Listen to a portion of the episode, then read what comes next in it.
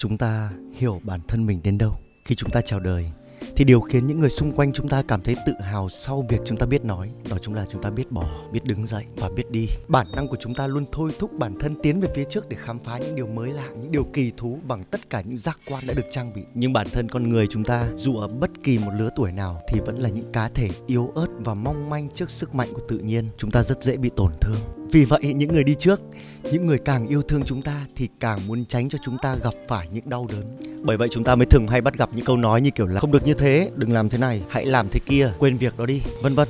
Và bằng một cách vô ý chúng ta cứ thế bước đi, cứ thế chạy trên một con đường đã vẽ sẵn, trên con đường đã bịt tất cả những ngả rẽ đến vùng đất lạ. Và nơi đó đầy rủi ro.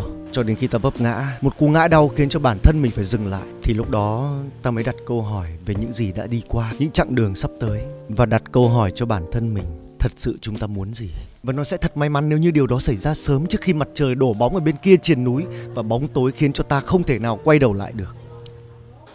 Chúng ta đã từng sao xuyến trước hương thơm của một người con gái khi họ vô tình lướt qua mặc dù ta còn chưa thấy mặt, đã bao giờ say mê nhìn ngắm một ngọn lửa mặc dù biết rằng nó có thể khiến cho ta bỏng tay, hoặc đơn giản là sẽ không bao giờ quên đi mùi vị của món canh mẹ nấu cho dù thời gian có là bao lâu đi nữa. Cảm xúc của con người chỉ có thể kích hoạt khi tất cả các giác quan cùng làm việc. Ta yêu ghét, thích thú hay chán nản đều phải là do bản thân ta cảm nhận chứ không phải là qua sự đánh giá của người khác.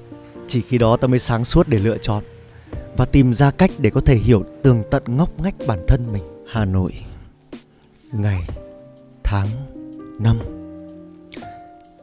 Bức thư số 45